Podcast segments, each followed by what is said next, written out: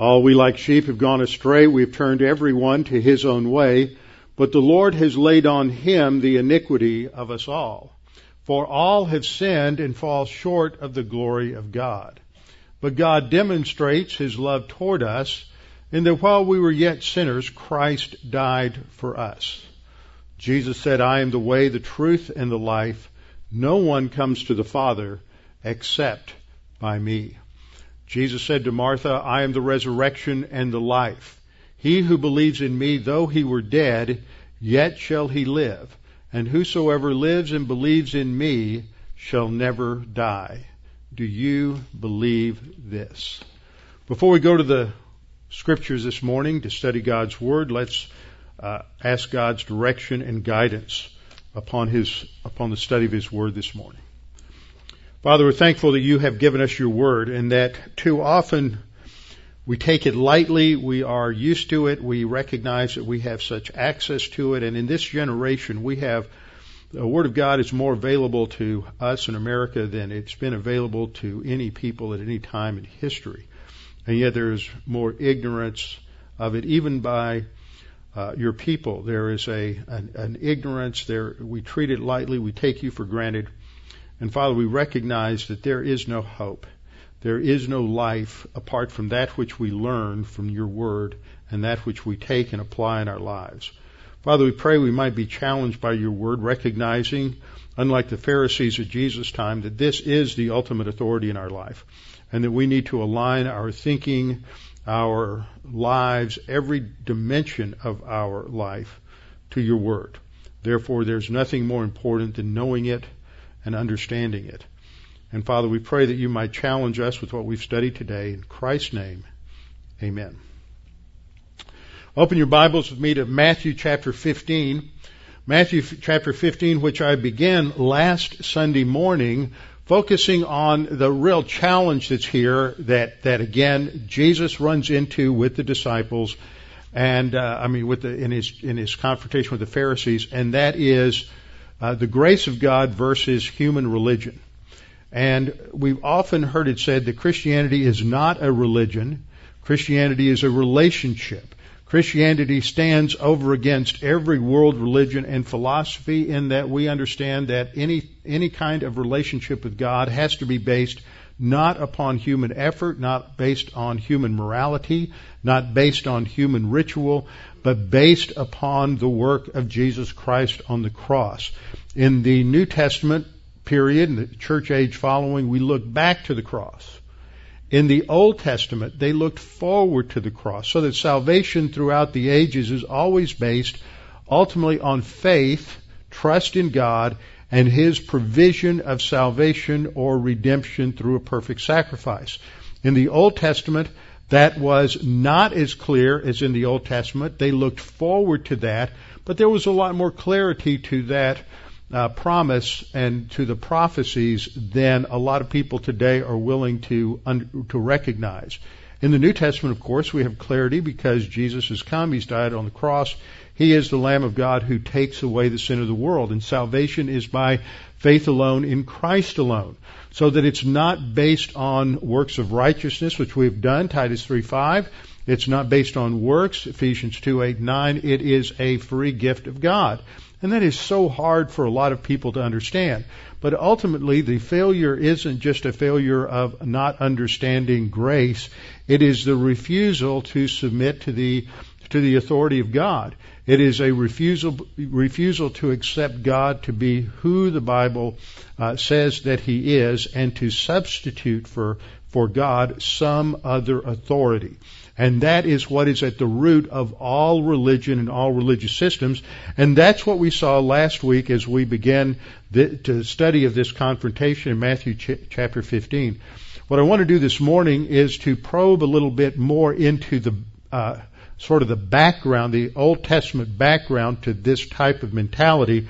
But we'll start with a review to take us up to where we ended last time and then go back uh, into a significant Old Testament passage. So what we saw uh, last time is that the disciples had crossed over to Gennesaret, which is on the western, northwestern shore of the Sea of Galilee. And it is there that Jesus uh, heals a large number of people who are brought to him, and he's conducting his ministry there. This continues to really irritate the Pharisees, especially those who are in up in the up in Ga- the area of Galilee, because and and at this time it's there it's near Passover, and as the as they have rejected Jesus and claimed that he is just um, he is empowered by Satan, the people are still flocking to him. Now the people are flocking to him not because they're necessarily accepting his him as Messiah. They're flocking to him like many people flock to the government is because they get free food and they get free free healing, free medical care. And so that's their purpose of going going to Jesus and it doesn't have anything to do with any sort of spiritual integrity on, on their part. Here's a map that shows us the location of Gennesaret up here on the on the nor- northwest coast. And we saw at the end of chapter 14 the episode where the disciples had left from over by Bethsaida to come across uh, the northern area of the Sea of Galilee, got hit by a storm, and in the middle of the night, Jesus came walking uh, to them on water, demonstrating that He is the one who is in control of His creation. And then, as we saw last time, there's this group of scribes and Pharisees that come down from Jerusalem. Now, the local Pharisees, those in the area of Galilee, have apparently appealed, uh, since they seem to be incapable of taking of, of, of, influencing the masses to stay away from Jesus. Now they want to call in the uh, the, the the leadership from Jerusalem, and so this brings this confrontation. I pointed out this map last time that they would have walked around Samaria as they walked uh, north to uh, to uh, con- confront Jesus. And the confrontation is around the issue of the transgression of the what they believe is uh, is God's word. And so let's just review a couple of points. First of all, Jesus is still in that vicinity. He's been healing the masses. And now under point two, the opposition of the Pharisees has intensified so that they've brought in the leadership from Jerusalem. And the challenge under point number three is that uh, they under verse two they say, "Why are your disciples transgressing the tradition of the elders?" Now this is the important issue: is their ultimate authority is the oral law. In Judaism, there is the view that God gave Moses the written law, the Torah, but he also, while during those 40 days up on Mount Sinai, gave him a second set of commands that were not written down called the oral law. And in, in, in actuality, that oral law, as I pointed out last time, is really a collection of various uh, commands that were established after the return of the Jews from Babylon, and they set these up as as as a secondary set of mandates that functioned like a fence around the 613 commandments of the original uh, original Mosaic law. And it had become elevated during this period from about 250 BC to the time of Christ to a level of authority that superseded the authority of the written word. Now, this oral law is known as the halakha, and the halakha was the ultimate authority.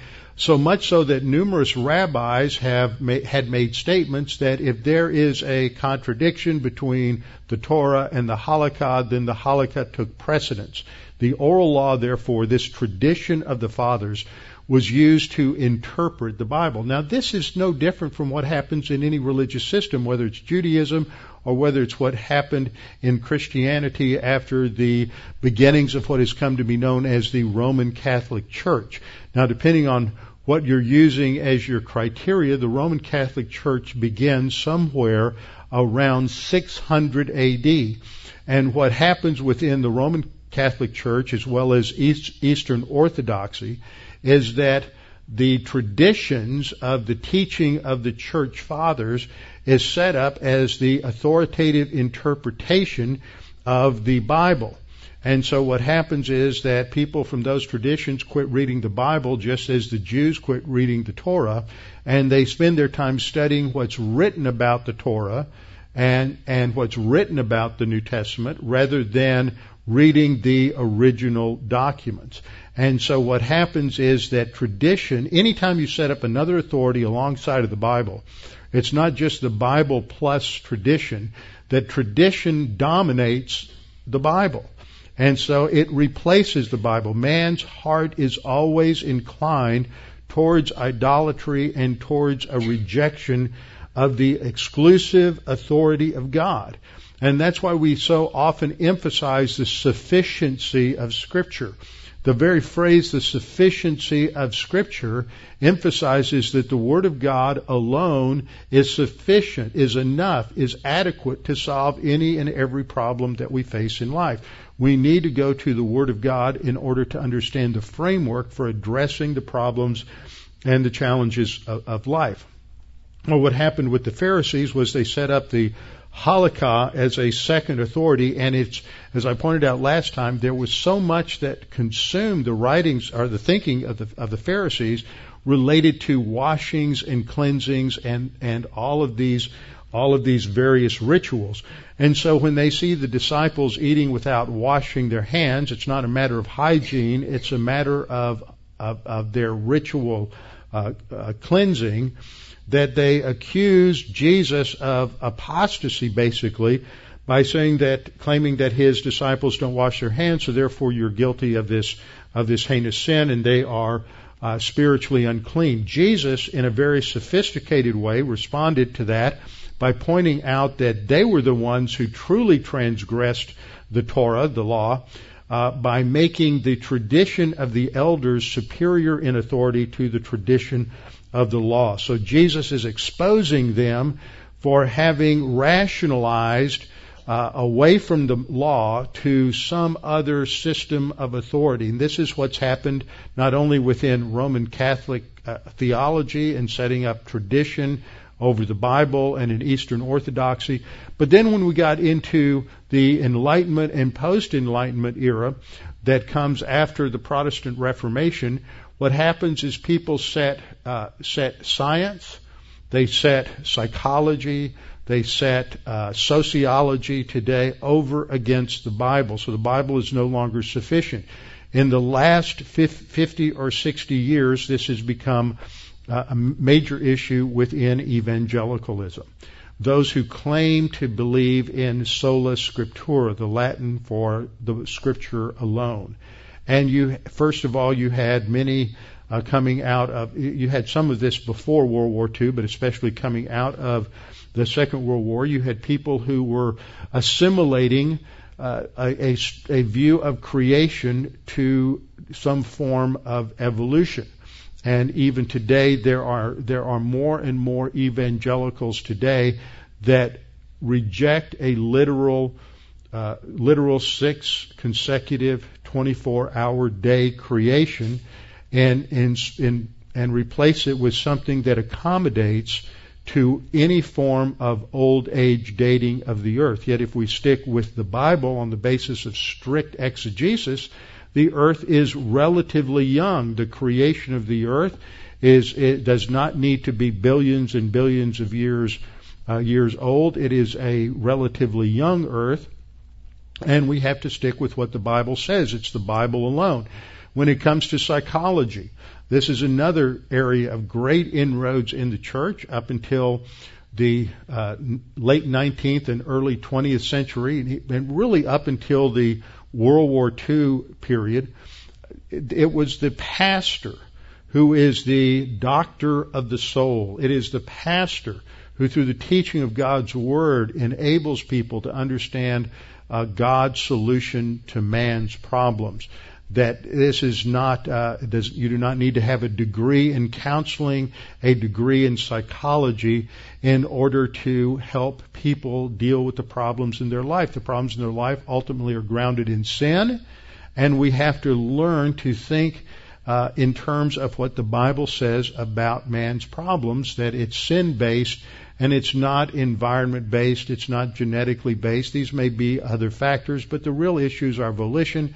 The real issue is are we willing to trust God and God alone to handle uh, the circumstances and situations of, of, our life. So in psychology, we reject the sufficiency of Scripture and the sufficiency of grace. God may be, see, if, think about this logically. If God isn't powerful enough to create the heavens and the earth and all that is in them, then God isn't powerful enough to solve your problems because you don't have a creator God that's truly omnipotent. But if you have a biblical God that is truly omnipotent, if he can create the heavens and the earth and the seas and all that is in them, if he can part the Red Sea, if he can feed the multitude, then God clearly can handle any and every problem that we face in life.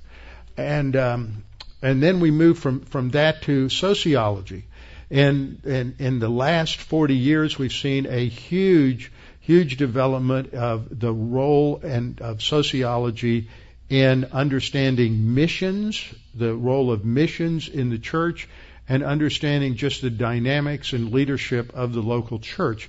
And sociology has dominated literature known and a philosophy known as the church growth movement that came out, uh, really came out of the late 1960s. And if you trace the thinking in what has come to be known as the church growth movement, it can be traced back to a couple of professors at Fuller Theological Seminary and their World Missions Department in the 1960s. But what's important to understand in, in terms of that, that uh, in terms of what gave birth to that at Fuller was that uh, Fuller Seminary was founded uh, uh and named for Charles Fuller, who was a well-known evangelist, radio evangelist in the late 40s and 50s.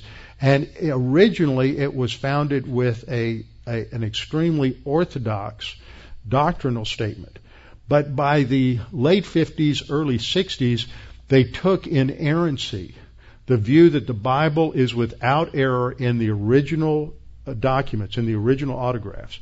They took inerrancy out of their doctrinal statement so that it read that we believe the Bible is authoritative in all areas of faith and practice.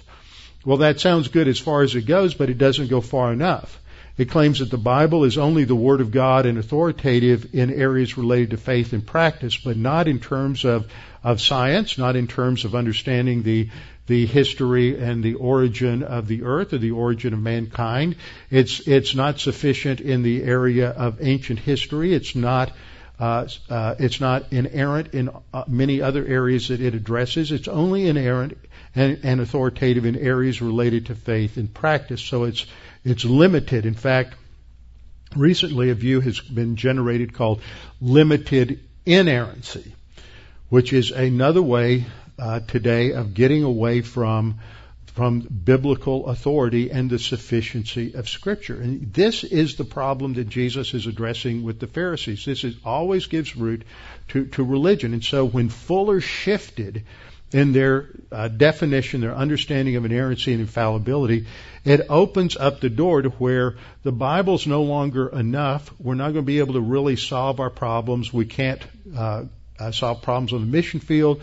We can't solve problems in terms of planting and developing churches by the Word of God alone. We have to look to all of these other uh, sociological inputs in order to be able to really uh, establish churches course, the Apostle Paul knew nothing of any of this. Neither did Peter. And so obviously they were shortchanged by God because they needed Freud and they needed Herbert Spencer and they needed all these demographic studies in order to be really successful. No wonder Christianity didn't have much of an impact for 1900 years. We didn't have all of these, we didn't have modern science, modern psychology, and modern sociology. And this strikes to the issue of the heart of man, which is what Jesus gets to in this section, is that the real problem is a heart problem. We are corrupt, we are defiled, and man must learn to live on the basis of an ex, uh, uh, of trusting in God and God alone for everything. We can't rely on our own efforts and our own works, but this is what religion always does. It tries to input our own efforts. We always try to help God out. So we have passages I pointed out last time, Isaiah 64 6, where Isaiah, speaking of all of Israel, including himself, and remember, this is a time when Israel is very much involved in the ritual processes of the law. In fact, Isaiah indicts Israel several times because they're bringing all of these sacrifices, but their heart is not obedient to God. And so Isaiah says that all of our righteousnesses are like filthy rags. This is mirrored in the New Testament in Titus 3:5 that it's not by works of righteousness which we have done, but according to his mercy he saved us. And then in Matthew 15:7 we see Jesus address them in an extremely politically incorrect manner. Jesus, uh, Jesus is not concerned about offending anybody. Now we have to be careful with this. I've known some people who say, well, Jesus didn't worry about offending anybody, so neither am I. And they're just downright offensive to everybody. Uh, that, Jesus was not offending people uh, because he wanted to offend people. He was proclaiming the truth and that offended people. It was not how he said it, it was what he said that offended people. And that's what we always have to be careful of, that we deal with people on the basis of grace and that we deal with people on the basis of kindness. And if they're going to get mad at us and become offended, it needs to be clearly on the basis of what the Word of God says and not because we have inappropriately handled the, the situation by the way we have done things. Jesus just called them hypocrites.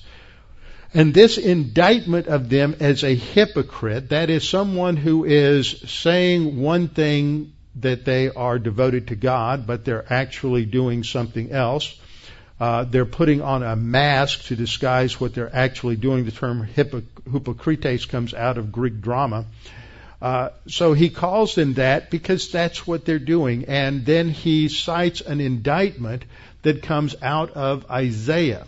Now, Isaiah wrote around 700, uh, 700 BC. And what I want to point out in the, in our uh, class this morning is that this is not unique to that particular generation. It is, it, it was a trend that we see repeated over and over again in the life of Israel in the Old Testament. And what this demonstrates, and I thought about calling this, this um, also calling this, uh, titling this message, uh, we learn from history that we learn nothing from history, is that Israel continued to uh, repeat the same patterns because they did not learn from their own history, either personally or nationally. They continue to make the same errors. They continue to disobey God. They continue to choose paths of idolatry, which anytime we disobey God, that is a path of idolatry. Anytime we choose another authority, whether it's reason, whether it's, it's, it's experience, whether it's tradition, anytime we focus on another authority other than God, that is idolatry. Idolatry is not restricted to just worshiping uh, something we've constructed out of wood, stone, or metal. It is worshiping any other authority or setting up any other authority over over God. And so he uh, indicts this generation, uh, quoting from Isaiah: "These people draw near to me with their mouth and honor me with their lips." But their heart is far from me, and in vain they worship me, teaching as doctrines the commandments of men.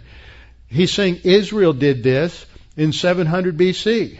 He's saying that that Israel did this. We'll see in Jeremiah that they were doing this around 600 BC. He said they're doing it again at the time of Christ. This is the same thing we do both personally and nationally today is that we reject the authority of God and we replace it with our own authority.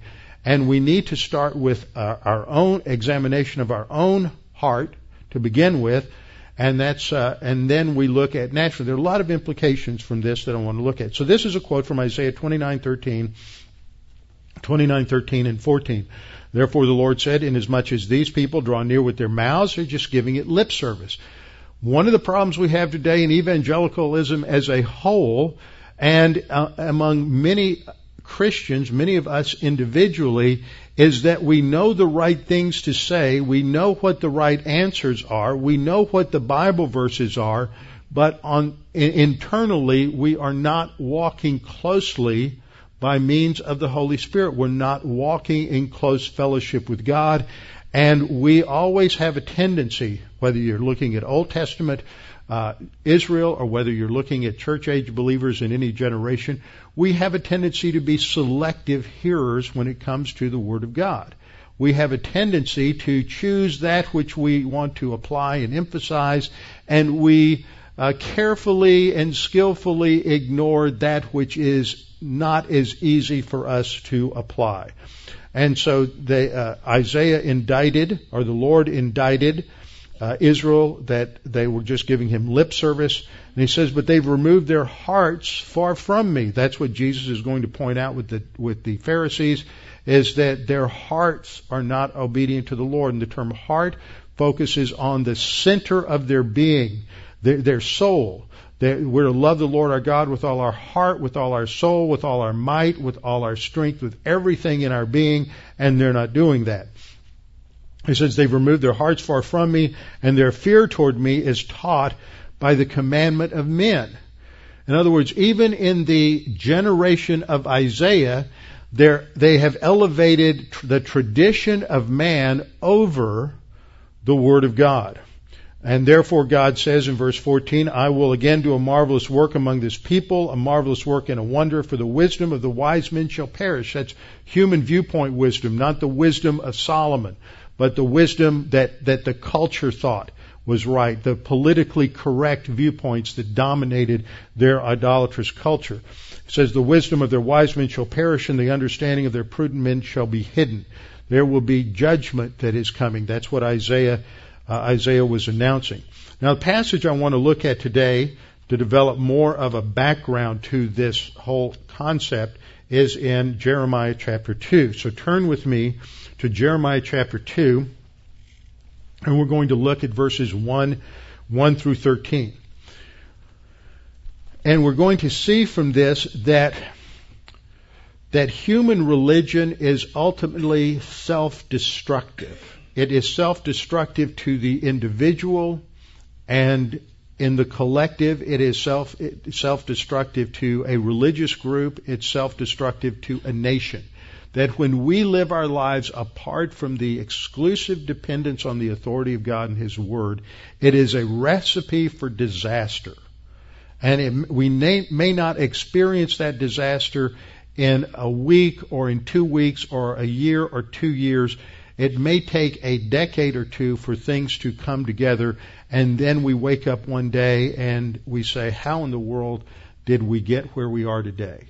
And it is the accumulation of numerous bad decisions based on the idea that somehow our understanding is superior to God's understanding, and we don't really have to depend upon God uh, exclusively. And this is the same indictment that Isaiah brought against Israel, but this is about a hundred years later and the indictment that, that Jeremiah brings against Israel. And we see this in, at the beginning in the first three verses, Jeremiah reminds the people of Jerusalem. We have two, two statements here. In verse 2, God tells Jeremiah, go and cry in the hearing of Jerusalem saying, and then, uh, we get verse, verses 2 and 3, and then in verse 4, he gets a second message. Hear the word of the Lord, O house of Jacob, and all the families of the house of Israel. So the first two verses are addressed to Jerusalem, but it's not really just Jerusalem. It's focusing on the people of Jerusalem as the heart of, of Israel at that time. And then in the second stage of the indictment, uh, it expands and is addressed to the house of Jacob and all the families of the house of Israel. He wants to make it sure that nobody's got any wiggle room to say, well, see, that doesn't apply to me. It all applies. So he starts off in the first in part of the indictment. Moreover, the word of the Lord came to me saying, go and cry in the hearing of Jerusalem, thus says the Lord. And in the second verse, he says, go and cry, um, go and cry in the hearing of Jerusalem saying, thus says the Lord, I remember you. What he's doing here is he's saying, I want you to remember the way you were when I brought you out of Egypt. Even though you were disobedient at times and even though at critical times you failed to trust me, generally they followed the Lord. They kept following. They had the, the pillar of fire at night, the cloud during the day, and they continued to follow the Lord towards the destination of the promised land. Now, like most of us, there was a lot of disobedience, and for some of them, there was a lot more disobedience than we find in our lives. But nevertheless, generally, they were following the Lord, and and and Yahweh is saying to them, "I remember you, the kindness of your youth, the love of your betrothal." So he's using a marriage analogy that we we were in that honeymoon period, and even though we had some problems, you were following me. You weren't uh, in. Uh, you rebelled a few times, but you weren't into idolatry. Uh, you just disobeyed a, a, few times, and not only that, but but you were separated to me. Israel was now the New King James says uh, holiness to the Lord. Uh, actually, it's probably better translated as the New American Standard translate. You were holy to the Lord. Holy to the Lord means that they were set apart to God. They were God's chosen people, and God was distinctively protecting them and providing for them in the wilderness. He was providing them for them with the manna that came every uh, every every day. He was providing for them in that their clothes and their shoes lasted for 40 years. Didn't have much of a fashion industry at those times. Uh, God sustained them, sustained uh, their clothes, their shoes for that period of time, demonstrating that He was absolutely sufficient to take care of whatever our problems are. Logistical problems, it's not difficult. You have problems with finances, God can take care of that. You have problems with health, God can take care of that. You have problems uh, in in with your your your your house, God can take care of that. God takes care of and sustains us and and God sustained them in the wilderness. Israel was set apart to the Lord. He calls them the first fruits of his increase. That is that they were they were the beginning as he was uh, calling that nation out to a distinct role. And then he says all that devour him will offend. Now, notice that in the translation, they have correctly put that him lowercase to indicate that it's not a reference to God, it's a reference to Israel. And the they refers to those who are, uh, who are uh, in opposition to Israel. They seek to destroy Israel. All that devour him, that is, those who seek to destroy Israel, were reminded of the Amalekites that came out against Israel and Moses stood there and Joshua and Hur held his arms up because as long as his arms were held up, then uh, Israel won the battle. But as soon as he became fatigued and his arms began to drop, then the Amalekites would win. So they, the, these two men came on each side, propped his arms up, and Israel was given the victory. Israel was given the victory over their enemies. God said that whoever came against you, whatever the nations were that came against you, I destroyed them and disaster would come upon them. I, he is saying, I protected you uh, during that time. I was your God and you followed me. Now we come to verses 4 through 8. God is reminding them that during this time he dealt justly with Israel. We, this is the next stage indicated by the break in verse 4. Hear the word of, of Yahweh, hear the message of Yahweh, O house of Jacob, and all the families of the house of Israel, referencing the fact that the 12 tribes come from Jacob, and Israel is the name that God gave to Jacob, so this is inclusive of all the 12 tribes. Thus says Yahweh, what injustice have your fathers found in me? That they have gone far from me, have followed idols, and have uh, become idolaters. Now, what's interesting in this is I want you to pay attention to the strategy that God is using. He doesn't come right out and just list a series of indictments against Israel and tell them what their faults and flaws are. He asks them thought questions. He wants them to not just hear what they have done, but to reflect on what they have done and come to the conclusions on their own as to how they have departed away from God. I think it's important, Jesus uses that same technique quite a bit. I think it's important that we master that when we're ta- especially when we're talking to unbelievers. I find that for some believers, we're, they're so much in a hurry to tell uh, unbelievers what the problem is that they short circuit the thought process on the part of the unbeliever. That they, and often they engage in more of confrontational evangelism than truly coming to a point where it helps the person come to an understanding of the truth and to think through the issues on their own.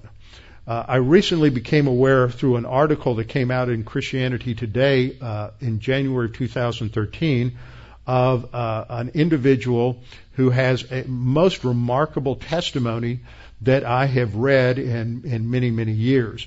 And a testimony that to me demonstrates the sufficiency of God's Word. Her testimony is one that demonstrates that God truly does change people and that if people are willing to completely submit to God's authority in their life, then God can, can handle any sort of problem, uh, any sort of situation that they bring to Him. This is the story of a woman whose name is Rosaria um, Champagne Butterfield. She, in, in, in her late 20s, she is she was a Marxist, um, lesbian, activist who is uh, elevated to position of an English professor at uh, University of Syracuse, and she is uh, one of the foremost radical feminists uh, in, in, in academia at that time, and she is often sought after as, as one of the scary things that she, that is sort of uh, she mentions in the book. It's not a focal point of her, her of her testimony.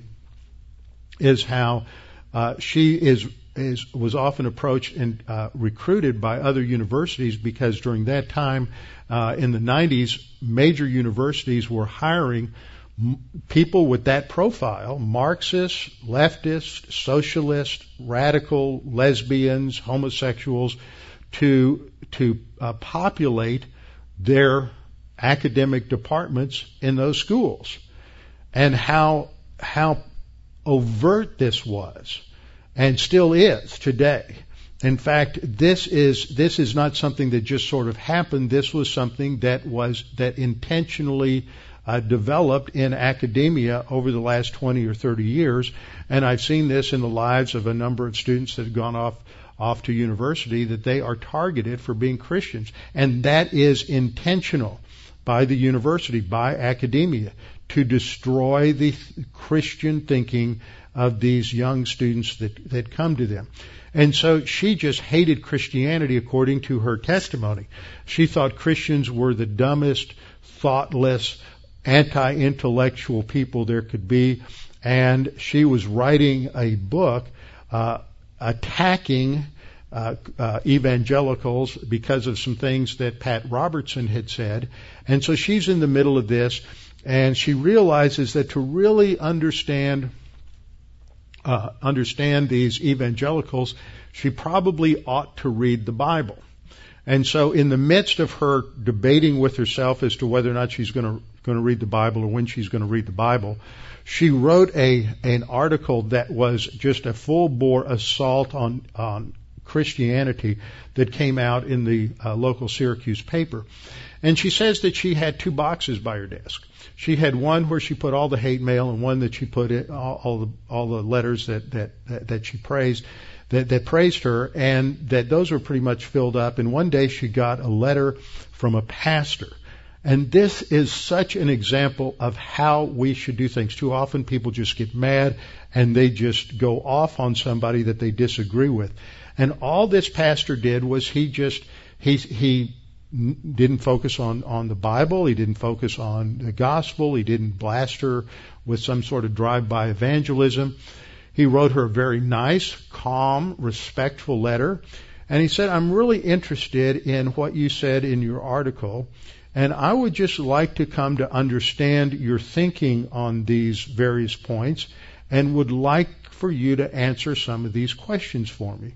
Uh, how did you come to these interpretations of Christianity? What was your basis for that?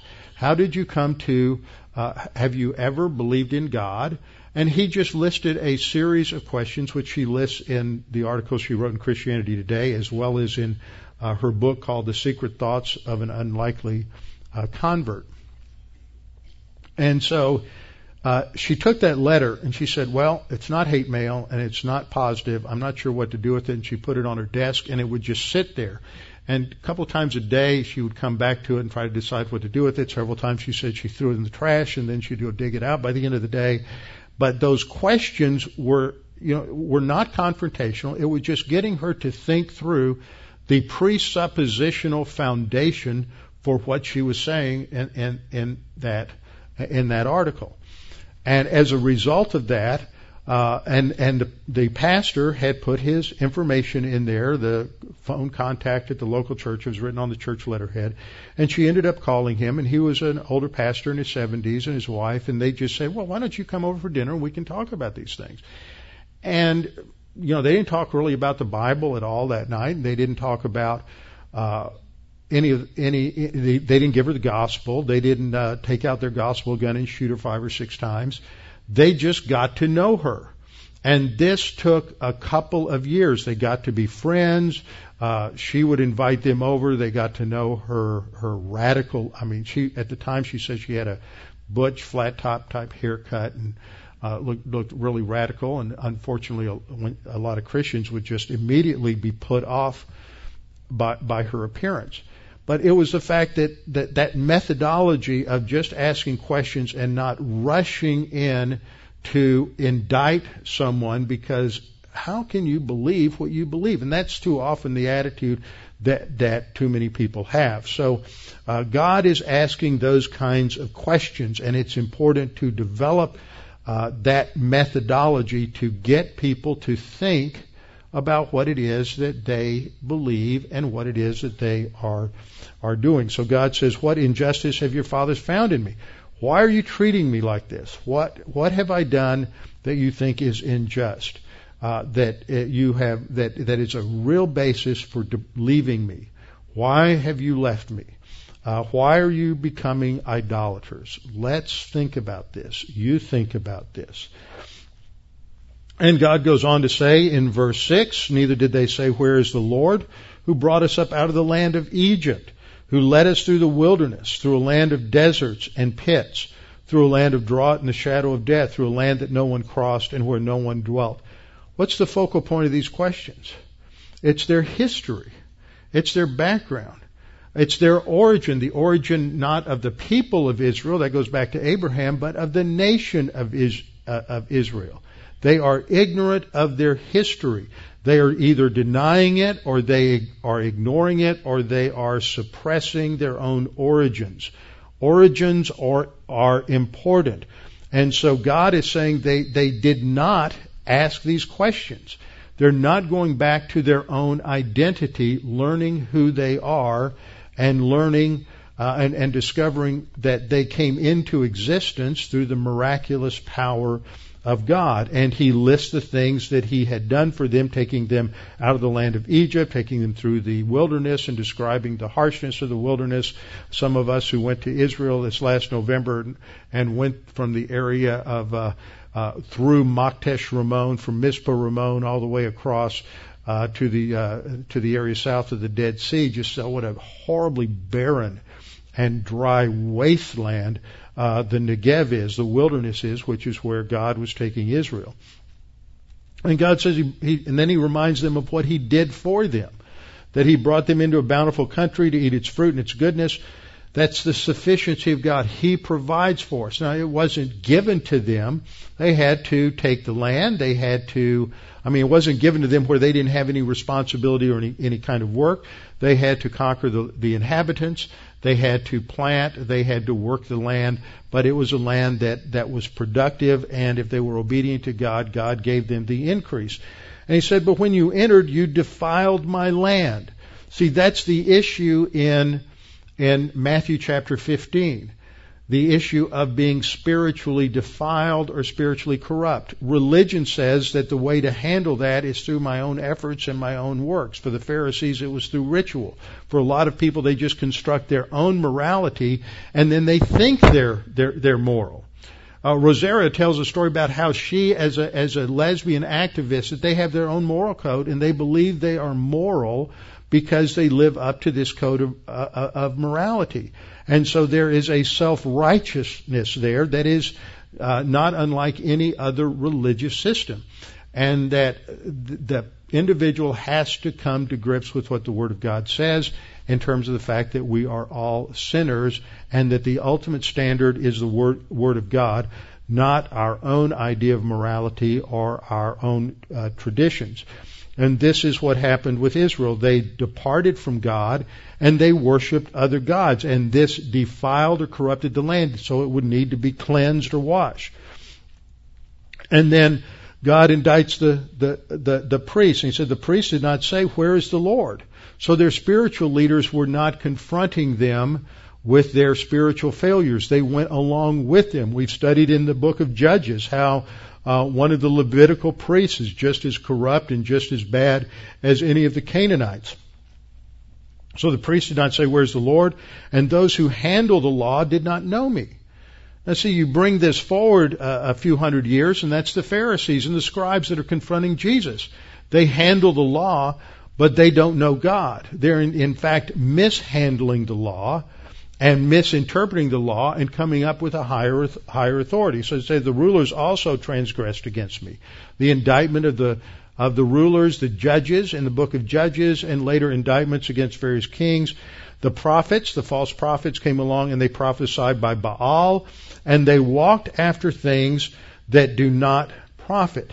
This is exactly what happens in our lives. We substitute that which gives no sustenance for that which can only sustain us. We substitute that which gives us personal uh, pleasure for a moment for that which will sustain us and give us true uh, happiness that lasts forever. And so this is where God is taking them. You're walking after things that don't profit. Therefore, God says in verse 9, and I will bring charges against you. It's an interesting word that's used in Hebrew here. It's the verb is reeve, and we would translate that an indictment. And there's a lot of literature about this particular word that God, through the prophets, prophets function like a defense attorney or a prosecutor for God, and is indicting them for failing uh, to obey the law. And he says, I'm going to bring charges against you and against your children's children. I will bring charges. In other words, I'm going to bring this indictment and this judgment is not going to affect just you, but it is also going to affect your children. And then he gives them some evidence. He says, I want you to go out and think about all these pagan nations all around you who don't know me. Do they depart from their gods? No. But you have departed from my God. That's the point of verses 10 and 11. For pass beyond the coast of Cyprus and see Send to Kedar and consider diligently and see if there has been such a thing. Has any pagan nation ever turned away from their gods? It says, and that's verse 11, has a nation changed its gods, which are not gods? But my people, my people who have seen all my power, they have changed, uh, they have changed their glory for what does not profit. And this is what happens with us as individuals is we pursue things that have no eternal value. We put our, our focus in our life on pursuing things that are, are they're not evil in and of themselves, but we build them into uh, into a level of importance and significance in our lives that we think that life exists in terms of how I succeed in school. Life is is made up of how I succeed in business. Life is is determined by my social standing or my uh, material possessions and having the things uh, the things that I enjoy. Not that those things are wrong in themselves, but that's not the source of life. And this is what God says. He says, Be astonished, O heavens, at this, and be horribly afraid. Be desolate. Judgment is coming. And then he says in verse 13, For my people have committed two evils. This is the indictment. The first evil is that they have forsaken God. They have turned away from Him. They have sought life from some other source. They have sought meaning from some other source. They have forsaken me, the fountain of living waters. How many times do we see this idea in Scripture that God provides life? He is the source of life. Uh, in John, we read that uh, that when we trust God, Jesus says, "Out of our belly will flow living waters." It's it's, it's our, our sustenance is in God. He is the source of genuine life. So they forsake Him and turn to something else for life. And then he uses the illustration: they have hewn for themselves cisterns, and they've rejected God as a source of water which stands for life, and they've hewn out their own system. They, they're, they're developing their own system of happiness, their own system of, of uh, meaning in life, their own system of values, and they have rejected me. And they now have these broken cisterns that can hold no water. And that their life is now going to be meaningless. So what do we have to do? We see an application here both personally and nationally. And personally, this often happens with people as they seek life from something other than a relationship with God. They have God as part of their life on Sunday morning or maybe uh, different times during the week, but God is not the sole sufficient source of real life and real happiness. And so they look elsewhere.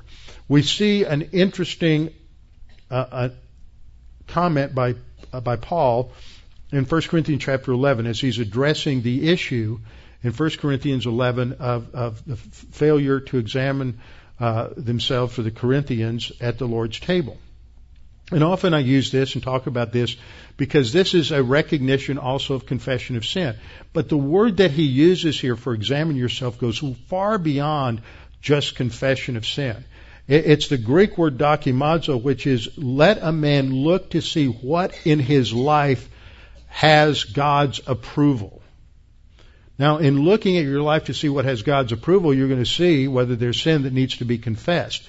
But the ultimate focal point is on something positive, not something negative, to see what is there of value to God in terms of what God has produced in your life. So there has to be this, this self-evaluation that goes on day in and day out in terms of our spiritual life. Are we truly seeking to find life from God? Are we drinking of that fountain of living waters, the sufficient scripture, or are we seeking life from some other source? In Isaiah, Isaiah in the first chapter indicts his generation and he's focusing on the fact that it's not external observance, it's not sacrifices and offerings that counts, it's having your heart towards God. He says, Bring no more futile sacrifices. Incense is an abomination to me. The new moons, the Sabbaths, and the calling of assemblies, I can't endure iniquity in the sacred meeting. They're doing the right thing for the wrong reasons. And God is saying you need to do the right thing for the right reasons. It's a heart issue. Your new moons and your appointed feasts my soul hates. They are trouble to me. I'm weary of bearing them. When you spread out your hands, I will hide my eyes from you. Even though you make many prayers, I will not hear. See, just because we're going through the motions doesn't mean we're in right relationship with God. There has to be something more. He says, Your hands are full of blood. Wash yourselves. Here's the command. There needs to be cleansing. He's addressing them as believers, but there are disobedient believers. They're carnal believers. And that, that, that solution for our problems our sin starts with cleansing. We have to be cleansed of sin. Wash yourselves. Make yourselves clean. Put away the evil of your doings from before my eyes. See, confession is the beginning. We can't confess and then go back like a dog to its vomit right away. We have to abide in Christ, walk by the Spirit, continue in obedience.